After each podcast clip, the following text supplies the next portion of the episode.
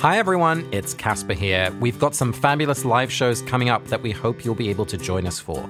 We're in Cambridge, Massachusetts on October 2nd, Washington, D.C. on November 7th, Chicago, Illinois, where my uncle was born, on November 21st, and St. Louis on December 19th. We hope to see you there.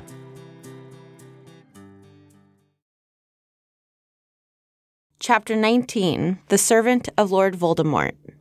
Hermione screamed. Black leapt to his feet. Harry jumped as though he'd received a huge electric shock. I found this at the base of the Whomping Willow, said Snape, throwing the. I'm Vanessa Zoltan. And I'm Casper ter Kuile. And this is Harry Potter and the Sacred Text. There's a very famous Rembrandt painting in the Hermitage in St. Petersburg, and it was one of the last paintings that he painted before he died. And it's of the biblical story of the prodigal son. So, really, the focus of the painting is the young son who grew up in a wealthy household and selfishly asked for his inheritance early and went out into the world and threw it all away and ended up in dire poverty when he realizes I should return to my father and I will not be his son, but I will work on the farm with the other laborers. And so he's kind of kneeling in this painting and he's lost a sandal and he's wearing rags. And to the right of him stands the other brother who is richly clothed in a beautiful robe. And that brother has followed the rules all through his life. He's worked hard, he's never complained, he's not asked for his inheritance early. And so he's looking on as their father embraces the young son as he's welcomed home. And the father says, Let's celebrate the fact that this child has returned. You know, I thought he was lost and now he's found. Let's slaughter the fat calf and I'm going to give him a ring and give him new shoes. And the older brother is kind of annoyed because he's been the good child and has worked really hard and has never asked for much. And here's this wasteful child returning and all the gifts are being given to him. But the painting, I think, is striking on its own. But there's a wonderful commentary on this painting by Henri Nouwen, who's a Dutch Catholic priest who wrote a book basically doing a sort of sacred reading of this painting and thinking about the spiritual life as a journey through each of these three characters. That we all start kind of rejecting where we come from, like the younger son, and return. But that we're also like the older son and kind of jealous of other people who have a good time and resentful. But his conclusion is that really the journey of spiritual growth or maturation is one to becoming the Father, that we no longer need forgiveness or mercy, but that we are the ones who give it. And that struck me so much as we read this chapter through the theme of mercy. And we're returning to that theme. We started Prison of Azkaban with that theme, and I think there's so much to unpack there. And it challenged me because it reframed the process of becoming more human as one of maybe becoming more merciful. So I wanted to talk about that theme with you today. Casper, I've been sitting here looking at this painting and it's so beautiful. And I love the idea that the maturation process is sort of a process of becoming more and more merciful. And I'm really excited to talk to you because Harry, who's so young, is so merciful in this chapter. And Snape, who is supposed to be this matured professor, is so withholding of this mercy. And so I'm really excited to talk to you about this today. Vanessa, it's time for the 30 second recap. I feel like there's a lot of action in this chapter, so I'm excited to see your kind of like movie voiceover voice. Like, I think that's exciting. Oh, okay. I sort of like that approach. In a world. in a world in which Snape is a total jerk. Yeah. Just kidding. Okay. okay, we've got 30 seconds on the clock. Okay. Here we go. Three, two, one. Go. So Snape is like, "Hi, it's me," and is like, uh, "Lupin, you're a werewolf, and Sirius, you're a murderer, and so I'm gonna have the Dementors kill you both, and then the kids knock him out." And um, they Sirius wants to kill Pettigrew, and Harry is like, "No, don't kill him. My parents wouldn't want you to be a murderer." And they're like, "Okay, we're gonna go out, and we're gonna turn in Peter Pettigrew, and everything is gonna be okay." And Harry, will you live with me? And he's like, "Yes, of course." And it's ends sort of happy. Pretty good. Thank you. Yeah. Casper, are you ready to fill in all the blanks that I no doubt left in? Sure thing. On your mark, get set, go. In a world where you've been living as a rat for the last 12 years, and you're caught by your old best friends who you used to look up to, and you're new owner thinks you're really a rat, but you're actually a man. Now comes the time when you transform. And um, so Peter Pettigrew becomes a man again, and um, Harry really believes Sirius, and he's like, "Oh my god, I believe you." And Pettigrew's like, "No, someone help me! No, no, no!" And then yeah, Harry saves him, and like they float Sirius, um, no, they float Snape down the corridor, and everyone comes out, and but it's a full moon. You kept that shtick going for a while. That was impressive. About halfway through, I was like, uh. But I really thought you were going to stop after In a World. You just kept going. Well, I f- you know, I'm feeling extra confident, Vanessa, because on all three of our East Coast tour dates, I was crowned the 32nd champion. Yeah, I don't know what happened there. I feel like maybe in person, what I do really translates better than just through people's ears. I was very proud of you the entire tour. Thank you. Yeah. Thanks. So, Casper, I would like to start where I often like to start, which is what the heck is wrong with Snape? he is like, kids, shut up. All I have to do is call the Dementors once we get out of the willow. They'll be pleased to see you, Black, pleased enough to give you a little kiss, I dare say. Then, just for good measure, he's like, Oh, Lupin, maybe the Dementors are going to be excited to see you as a werewolf. Worst thing of all, he calls Hermione stupid girl and tells her to shut up. He is not even interested in the real information, and he is not looking to extol any mercy. He's just looking to like wreak havoc and revenge for a prank that it sounds like didn't even really happen. What are your thoughts on this? I mean, obviously he's wrong, but like from his perspective, I don't know if I would act so differently, right? Someone who I have really despised for a long time and who bullied me has been helped in by someone who I haven't trusted since the beginning, right? He's always been wary of Lupin. And now here I'm catching them both with three of my least favorite students. And justice needs to be done. And I'm going to maybe enjoy catching the wrongdoers a little bit. I, obviously, it's not what he should do, but I understand why. Yes. So I wonder if what he's looking for is some sort of like sense of justice rather than a sense of mercy.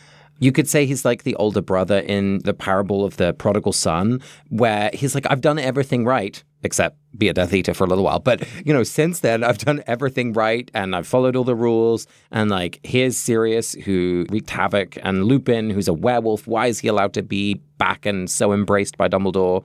You know, he's resentful of the way that Lupin has been treated and how he's loved by his students when he's been standing there the whole time. Not like you can make that comparison. Yes, you could make that comparison. I like the comparison of Snape to the older son in that parable. However, you would think that that moment in which he was a Death Eater would give him a greater sense of empathy and a sense of hmm. mercy. I honestly get excited when you make a mistake because I'm like, oh, that creates more room for me to mess up one day because I make mistakes too. And if you're not perfect, that gives me room to forgive myself when I make a mistake. And so I just feel like Snape could be like, okay, now I get to forgive myself for the fact that I was a Death Eater. I get to give out this mercy and sort of want people to forgive me too. It could give him the social capital to really be forgiven. I love that. This is all revealing that Snape hasn't really forgiven himself, which we know, of course, right? That's going to become more and more obvious later in the books. But his unwillingness to integrate his different experiences in life and own up to what he did wrong and to kind of heal from that experience in its own way means that he's acting in a way that, like, he's 14 too, right? He hasn't really matured. It's really stunted his ability to show mercy, for example. I'm not defending Snape, but I do wonder to what extent the fact that he has to remain this possible double agent keeps him from integrating all of his different identities. Yes. Because something that our mentor, Stephanie Paulsell, has said is that the best way to live your life is as if it is all one life. You don't have a work self and a personal self, but you have a self that you're comfortable with, that you feel as though you can bring to any space. And Snape, to some extent, isn't afforded that opportunity because he has to be able to maintain this like Death Eater undercover bit. But I still just think that this would be an amazing opportunity for him to solidify his Hogwarts identity a little bit, to make room for him to forgive himself and, you know, bestow some mercy upon himself particularly because everybody in this room is really dealing with the ways that they have betrayed Lily and James. And Snape is someone who has betrayed Lily and is spending his entire life trying to make up for it. This could be an opportunity for him to like bond with these other people. Oh my God, I have so many thoughts. Okay, so one, it's really interesting this idea that Snape is being kept in this dual identity that he can't integrate in the way that you said by Dumbledore. And I think if we want to go with the like queer Dumbledore story, there's someone who is living two lives, who is now making Snape live two lives. You know, at the very top of this pyramid, there's someone who's living a divided life. So I think that's a really interesting thought. That is really interesting. We tend to like impose our own problems upon Right. somebody else, even inadvertently, just because it's the way we see the world. Exactly. It's like, oh, we all have to live double lives. Go ahead, Snape. Exactly, exactly.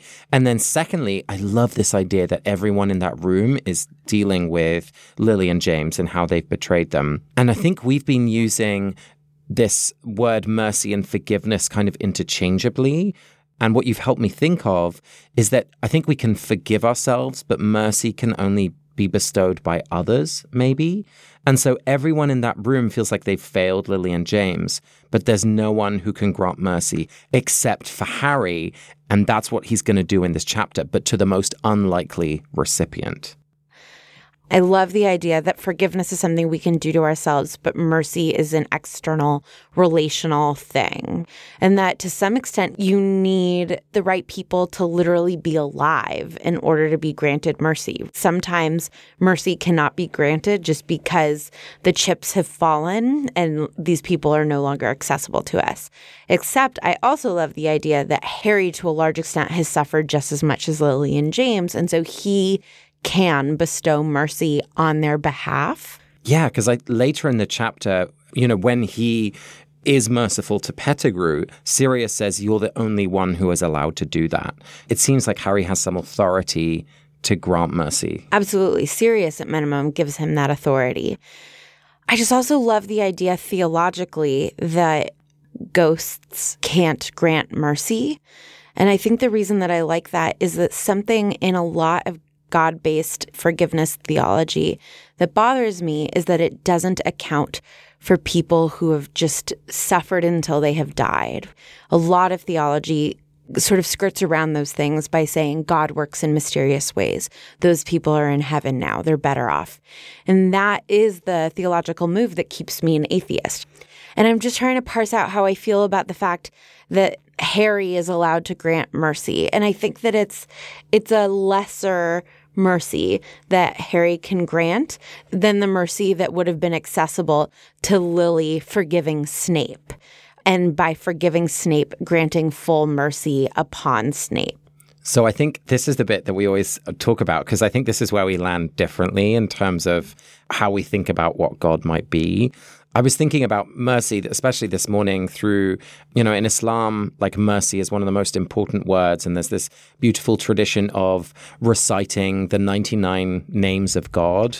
And so many are to do with mercy. It's God the all merciful, the most merciful, the compassionate, the loving, the bestower. So I think, especially for Muslims, like you can nearly equate God with mercy itself. And that is really appealing to me in the sense that, in the situation that you described, where the people who have suffered and who have been victims are not there to grant mercy, that I don't know, in some way, like what we call God might be a kind of break in that chain of suffering that offers mercy so that we don't have to continue that cycle of, of violence or that that's the thing that counterbalances that cycle. Yeah, and I think that this is where my Jewish upbringing really comes to the fore because in Judaism, the only way to get mercy is through action. There's the famous idea of tikkun olam, which is the idea to heal the world.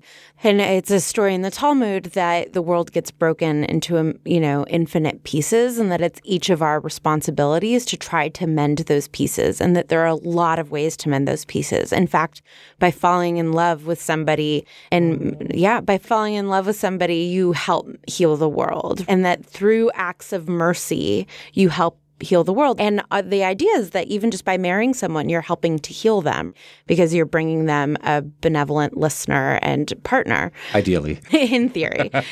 so I think that, you know, this is just my Judaism presenting itself in terms of how I look at mercy, that mercy is only granted through action.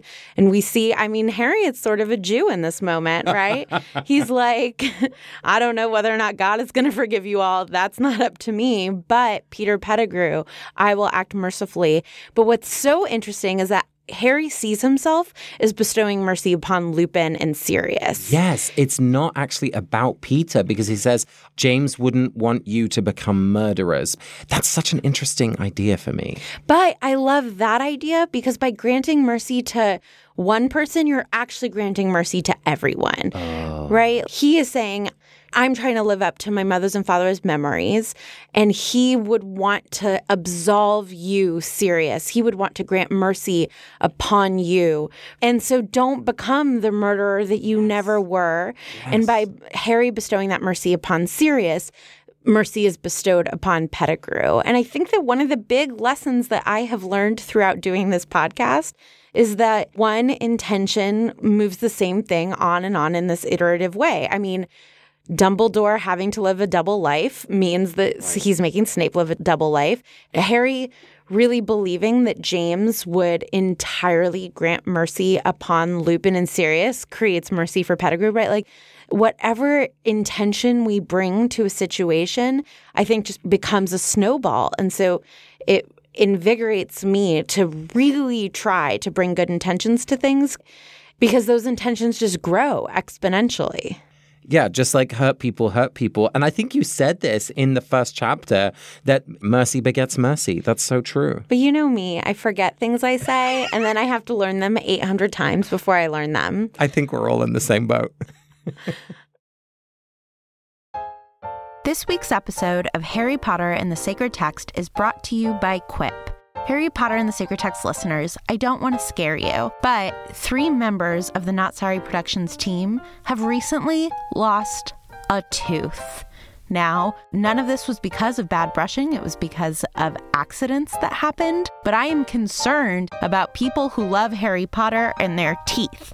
Quip's electric toothbrush can help you in your routine of keeping your teeth healthy and sparkling clean. The mirror mount for your Quip toothbrush puts brushing front and center in your bathroom, so you'll remember to bookend the day using your new brush.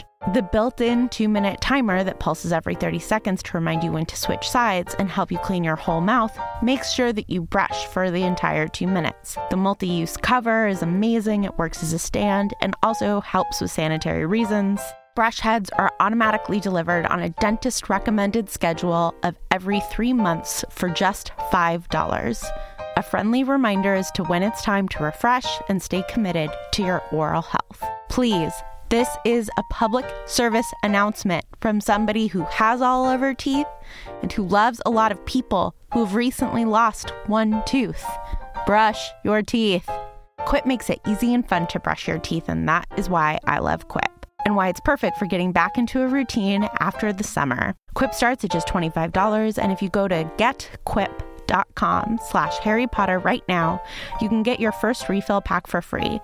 That's your first refill pack for free at G-E-T Q-U-I-P dot com slash Harry Potter.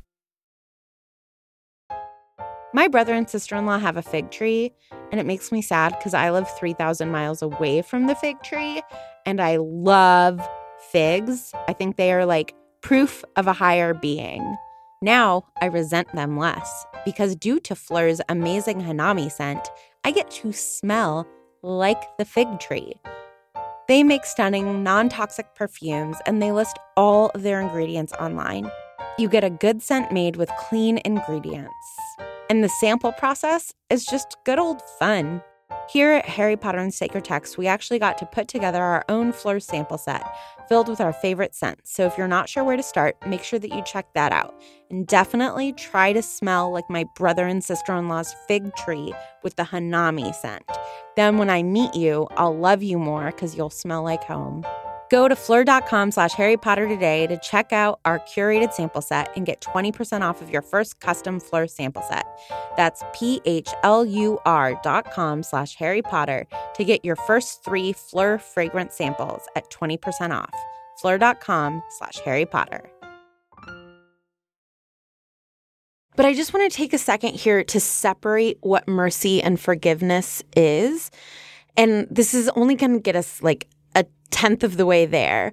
But I think what Harry is imagining in granting mercy to Pettigrew, Sirius, and Lupin in this entangled way is that James would say to Sirius, There's nothing to forgive, hmm. right? That you've done nothing wrong. You made a strategic error out of wanting to protect us. And so I grant mercy upon you. I withhold all judgment. There's no act of retribution that I desire or that I will do. There's no resentment. There's like no residual negativity. There's just gratitude for your good intentions. That doesn't take us the whole way there between the difference between forgiveness and mercy because I think often we grant mercy when there is an action to forgive, a sort of sin to forgive. But I think that that might be what Harry is saying in this moment, right? Is that James wouldn't even see that you'd done anything that needs forgiveness. Like, let's just start handing out mercy. What do you think the difference between forgiveness and mercy is? Or is there somewhere else in the text that you think will help us separate those two more? It's such an interesting question. And I think, you know, a place where we see forgiveness is for so many years, Lupin had thought Sirius was the spy who killed everyone and who shared the secret of where the Potters were. And we've seen that in the previous chapter that Lupin's like, oh my God, I'm so sorry, and very quickly realizes what he's done. But we also in this chapter learn that Sirius thought that Lupin was the spy. That's why he asked Pettigrew to be the secret keeper. And there's this beautiful moment where they both realize that they suspected each other. And again, there's this very quick moment of forgiveness. Lupin says, Will you forgive me? And yes, yeah, I will. So I think that's an example of forgiveness where it's about the emotive piece and mercy seems to really be about the actions that are involved you know we're not going to kill pettigrew we're going to send him to azkaban no one is forgiving him for what he's done but harry is granting mercy he's saying I don't want you to be killed, but I do want you to suffer very clearly. He's like, you deserve it. I think that's maybe the difference that I see.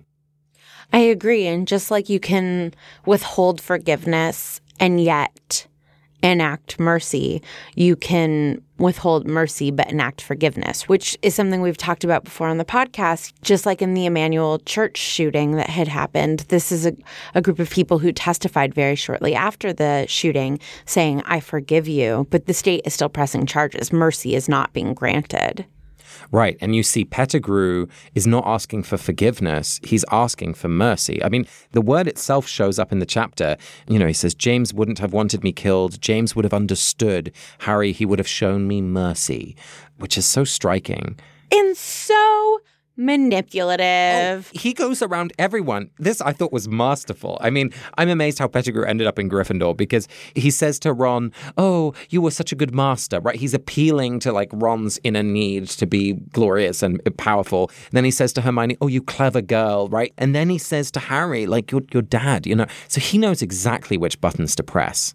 Not only is it a wonder that he ever got into Gryffindor, I also wonder, you know, to the point of mercy begets mercy and, you know, one emotion just continuing in this exponential way. It seems to me that Sirius, Lupin, and James let Pettigrew into their friend group out of a sense of like pity, right? He hmm. was always the follower. He was always the one who like needed extra help. And Sirius even says to Pettigrew, like, you were a hanger on, right? And I wonder if, like, they never respected Pettigrew. And that is part of why he, like, was so willing to go over to Voldemort and was constantly willing to place himself in whatever group would protect him at any given time.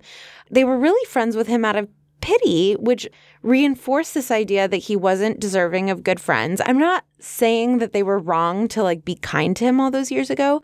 I'm just saying that like inauthentic relationships also have their downfalls. It's one thing to be nice to someone who you don't really want to be friends with, but I wonder if they went too far and Pettigrew always saw himself as someone who just like had to be the least liked person in a group. Basically, I'm saying, Casper, I've been friends with you out of pity this whole time, and I think it might turn you into a murderer one day. And so we should stop. I don't deny it. I mean, you're right. That's certainly how we see the relationship, especially between Sirius and Pettigrew in this chapter. But, you know, Sirius has had 13 years of brooding about the betrayal that Peter you know, enacted. And so I wonder if at the time, you know, when they were in like middle school, there were real friendships. And of, of course, we'll learn that Peter kind of looked lovingly at James and had, was always a little bit jealous in the same way that I think we see Ron look at Harry sometimes. But my assumption is that the friendship was true. It wasn't a kind of mean girl situation where Sirius is like, you can't sit with us. No, I think Sirius was like, even though you're not wearing pink, you can sit with us. and I guess I'm advocating for more of a mean girls mentality where you have to be wearing pink. Clear boundaries. Yeah, I'm obviously not arguing for that. And I really like your point that in hindsight, there's that spin to it, but that we're all a little bit jealous of each other in friendships. And that if you catch any of us on a bad memory, we're right. looking at each other and are like, yeah. except with you, my love.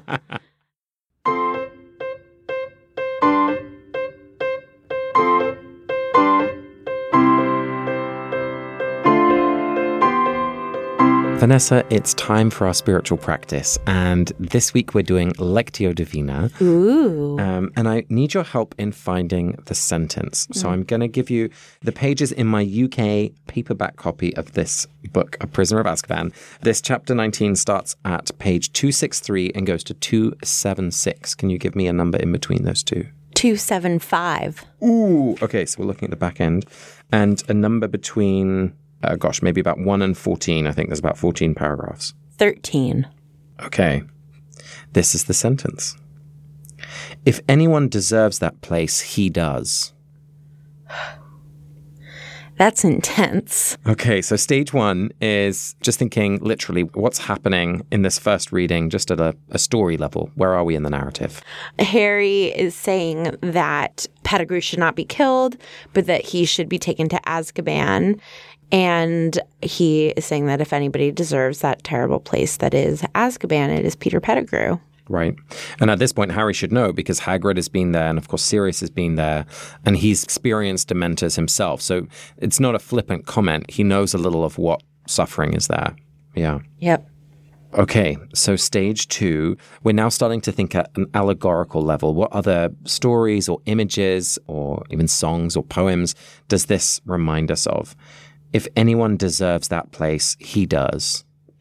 I mean, it just reminds me of all of these moments after great injustices. Like, what do we do with the perpetrators of the crimes? And so often those conversations are actually not about what is just or fair for the people on trial, but who does society want to be after these traumas? You know, does society want to be executing people who executed or does society want to be a place in which they rise above that and i think you know we see different circumstances leading to all sorts of different conclusions right italy dealt with mussolini very differently than germany decided to deal with high ranking ss officers and i think that that has to do with timing and that has to do with emotion and it has to do with all sorts of very complicated different things. But also the judgment is being made by a like 13 year old boy. But I often think that that's the case too, right? Where the judgment is being made by people who you wouldn't necessarily suspect. Well, and in this case, the judgment is being made by someone who's been directly impacted by the crime. Right, which, which, isn't the way we structure it, at least in America, right? Like the survivors and victims don't get to decide. It's a jury of our peers who gets to decide. What about you? What does it remind you of allegorically? Hmm. If anyone deserves that place, he does This is a little bit weird, but in the British Parliament, there are two houses there's the House of Commons and the House of Lords. And the House of Commons is elected and the House of Lords is appointed. And if you're in one house, you can't say the name of the other house. So if you're in the Commons, which is, you know, what, what you might see on TV with the green benches, you refer to the Lords as the other place which I don't know. And I'm just thinking of, of this language that Harry uses if anyone deserves that place, right? There's something about not saying the word Azkaban here, which is interesting to me. And it might be that he's avoiding the real pain of what he knows will be there. And he like he he's like, I've made this merciful decision. I don't want to think about it anymore. Go, go and suffer. Like, you know, because if I did put myself in your shoes, I would probably empathize with you because it is horrific. And, you know, and Harry, if we pull out a little bit, has just said he can go to Azkaban if anybody deserves that place. But I wonder if throughout that sentence, he's sort of processing. And by the end of the sentence, has processed the fact that maybe James wouldn't even want his old friend to go to Azkaban. Maybe James would be granting an even greater mercy. But he's like, Do you know what? I don't care. Okay. I'm not going to turn my dad's friends into murderers and I'm not going to kill you in the name of my dad.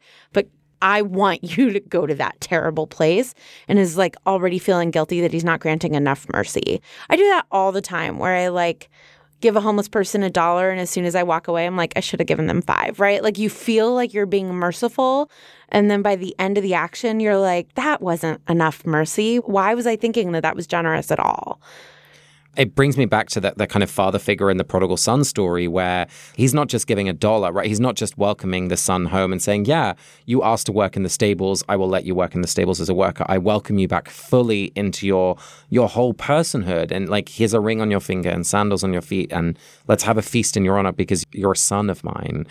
Right. True mercy is the full dignity. It's like one of the opening scenes in Les Miserables where Jean Valjean steals from a bishop, and the bishop doesn't say, Oh, I forgive you for stealing, no big deal. He's like, Take everything you stole. And in fact, you didn't take the candlesticks. And then says to Jean Valjean, I have bought your soul. Like, now you have to go be good. And it's that merciful act creates Jean Valjean becoming this incredibly merciful person. I'm a cliche of myself. I'm like, it starts with the Holocaust and ends with Les Mis. I, only, I only know three stories, so I'm just going to keep telling them. Okay, so let's move on to stage three. So at this point, we want to reflect about what experiences in our own lives does this remind us of. So let me read the sentence again. If anyone deserves that place, he does. Yeah, I think it's making me think of moments in which I can help restore the full dignity of somebody else and moments in which it's like not within my power to do so, or it at minimum feels as though by restoring other people's dignity, I would be risking my own. And I mean, that really comes down to like helping somebody else out financially, right? I want to be able to do that, but then I get scared that if I give too much money to anybody, like how am I going to live a dignified life in which I'm not begging from other people? You know what that line is. That's something that I struggle with all the time. What about you, Casper? The thing that it reminds me of is we've read it in a generous way that Harry's being merciful, but this is, can also be really spiteful. You know, that there's a real nasty edge to this sentence. And I think it reminds me of times when I feel kind of vindictive. Maybe know, this is still pretty much in the moment of Harry finding out that Pettigrew is responsible, right? All of the the fear and the hate that Harry has been directing at Sirius throughout this whole book, throughout this whole academic year, he's now zeroing in on Pettigrew. I know that it takes me a couple of days to like calm down after I've been really annoyed by something or I've been wounded. And I think Harry is definitely acting from that place of being hurt. And so it's reminding me of, you know, I was reading some comments on Facebook today. Someone didn't realize they were writing about me, and I was really offended by what they said. And I, I just wanted to like let them have it, you know, and just be like, oh, you didn't know I could see this, but meh, meh, meh, meh, meh. So I get that impulse. Well, and I'm completely selfish in those moments. I feel like I call you or Ariana to process it. And I'm like, I can send this email, right? And you're like, no. And then two days later, I'm in that place. So why do I even put that on you guys? And why don't I just wait two days? But I think so often we can't do that, right? I'm kind of surprised. In the previous chapter, Harry was saying, you know, Sirius deserves worse than Azkaban. He deserves to die. I want to kill him. And he really goes for it, right? He's got the wand at his face. And yet in this chapter, it's reversed. And he's saying, you know, Pettigrew shouldn't die. We should be merciful. He should go to Azkaban. And I wonder if that has to do with the fact that Harry couldn't kill Sirius, right? He tried. His mind wanted to, but his body wouldn't let him in some way. I just think that's really interesting. So the final stage of Lectio is when we try and ask, what has the text invited us to do? Traditionally, it would be, you know, what is God saying through this text? So I'll read it one last time. If anyone deserves that place, he does. I mean, I just can't help think about the fact that Harry is right to want to lock up Pettigrew because Pettigrew gets freed, which is what allows Voldemort to rise again. Mm. And I'm not sure I know what to do with that, right? It's like mercy has a time and a place, and sometimes we have to contain things in order to prevent evil from begetting evil, right? And I know this is really abstract, but like I feel called to think through justice more. I think the brilliant moment in that scene in Les Mis is that the priest then says to Jean Valjean, I've bought your soul. He doesn't say, like, okay, stealing isn't a problem, like, go next door, keep stealing. And so I'm not sure what to do with it. I just, I feel called to think through mercy even more. Maybe just like we can just keep thinking through the theme of mercy every like two chapters because I super haven't figured it out. What about you, Casper? What do you feel called to? One piece of the puzzle that I feel like we haven't really understood fully is Peter's full story, right? We get glimpses of him from other people's perspective, but he's still kind of a 2D character, right? It's pretty flat. I, I, guess, I mean, I feel like this happens every time we do Lectio, but I feel called to learn more about people's stories before I judge them. Yeah, so maybe that person on Facebook had a legitimate reason before that. They infuriated me. Probably not, though. Probably not. I agree. Today's voicemail is from Blair, who's taking us back to chapter 11, The Firebolt. Hi, Casper. Hi, Vanessa. Hi, Ariana. This is Blair from Sacramento. And I'm calling about the chapter on duty, specifically when we were talking about Sirius sending Harry the firebolt. So while I do agree with you that there probably is a sense of duty, um, I'm a godmother to one of my nieces, and I do feel the sense of duty to want to be a good godmother and uphold the sanctity of what that means. However, I absolutely think that Sirius loves Harry because we can't forget that Harry was a year old when Voldemort killed his parents. We even see in book seven in the letter that um, Lily writes to Bathilda that the broomstick that Sirius gave him for his first birthday was his favorite toy. And he includes a picture of Harry like zooming a couple feet off the ground. So this is a relationship that has been fostered for a year. And if you've ever been around a child for any amount of time that has a good relationship with you or something bound like being a godfather, there is so much love. You cannot help but love that child. So I think that there is probably a very deep sense of love there and longing that he missed all of this time and wanting to do whatever he can to bridge the 12 years that he did not get to spend with Harry. So that was just my thoughts of love and duty don't have to necessarily be mutually exclusive. Blair, oh my God, your voicemail just connected two things for me, which I'm really excited about, which is that Sirius sends him like a little baby broom for Harry to play with, and it's Harry's favorite toy. And then much later, he sends him an actual broom, and I just had never seen those connections. And it's his favorite toy. And exactly, all those years later. yeah. 13 isn't too old to have a favorite toy. No. I'm 35 and I have favorite toys. No further questions. So, Casper, now is the time in which we offer a blessing. Whom would you like to bless this week? My blessing is for Ron. We haven't really talked about him in this chapter, but he's a presence throughout the scene, of course. And he has been responsible for Pettigrew, right? He's been keeping him alive in many ways and feeding him and looking after him. And he takes on this responsibility, even though he has a broken leg. But he volunteers to be chained next to Pettigrew so Pettigrew can't escape. And I feel like it's this beautiful instance of Ron taking responsibility for something that he didn't intend, but was part of. And I think we often talk about Ron as someone, you know, his reaction to Lupin being a werewolf, for example, is this kind of metaphor for discrimination and, and nastiness in so many ways. And yet here's Ron taking on a responsibility in a way that he didn't need to, right? He's got a broken leg. Who would ask him to to walk next to someone? But I, I don't know, there was something poetic, I thought, in that that doesn't necessarily redeem him, but illustrates that Ron also wants to do the right thing, even if he doesn't always. Amen. How about you? So Hermione is the only woman in this chapter, but it is a pleasure to bless her. And I'm going to bless her for the way that she speaks to Sirius. She still very much thinks that Sirius is guilty, but she says, um, Mr. Black, Sirius. And Sirius gets taken off guard because he's being spoken to with so much respect and dignity. And as we're trying to figure out this idea between granting mercy on someone but wanting to prevent them from maybe continuing negative actions the way that we see Pettigrew do, I think that Hermione points us in one good direction, which is that even if we can't, for whatever reason, grant someone mercy, that doesn't mean that we can't treat them with dignity. So I want to bless Hermione for sort of pointing us in that direction. That's beautiful.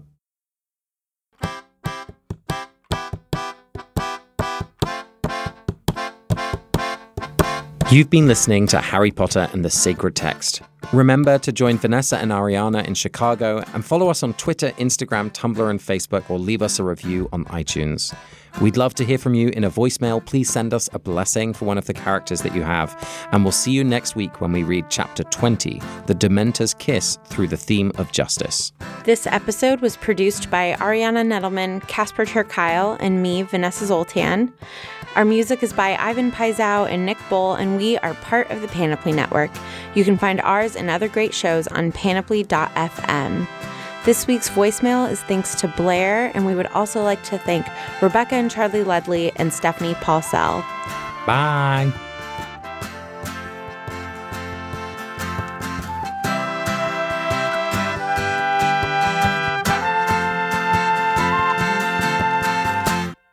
I watched Magic Mike yesterday and it was so disappointing. Oh, I disagree. It was such a bad movie. oh my God, you're crazy. No, uh, Magic Mike 2 apparently is supposed to be good, but Magic Mike was bad. No, you're both of them are brilliant films. I'm Joseph Fink, and I'd like to introduce you to I Only Listen to the Mountain Goats, a podcast about the shifting line between artist and fan. When I was a child, reading the authors that I loved and listening to the music that I loved, the thing I got from that is that feeling of, of being understood somehow and that weird connection where it's not the person, it's not the stranger, it's the thing they've made that opens this space for self reflection. I only listen to the mountain goats. Find it wherever you listen to podcasts.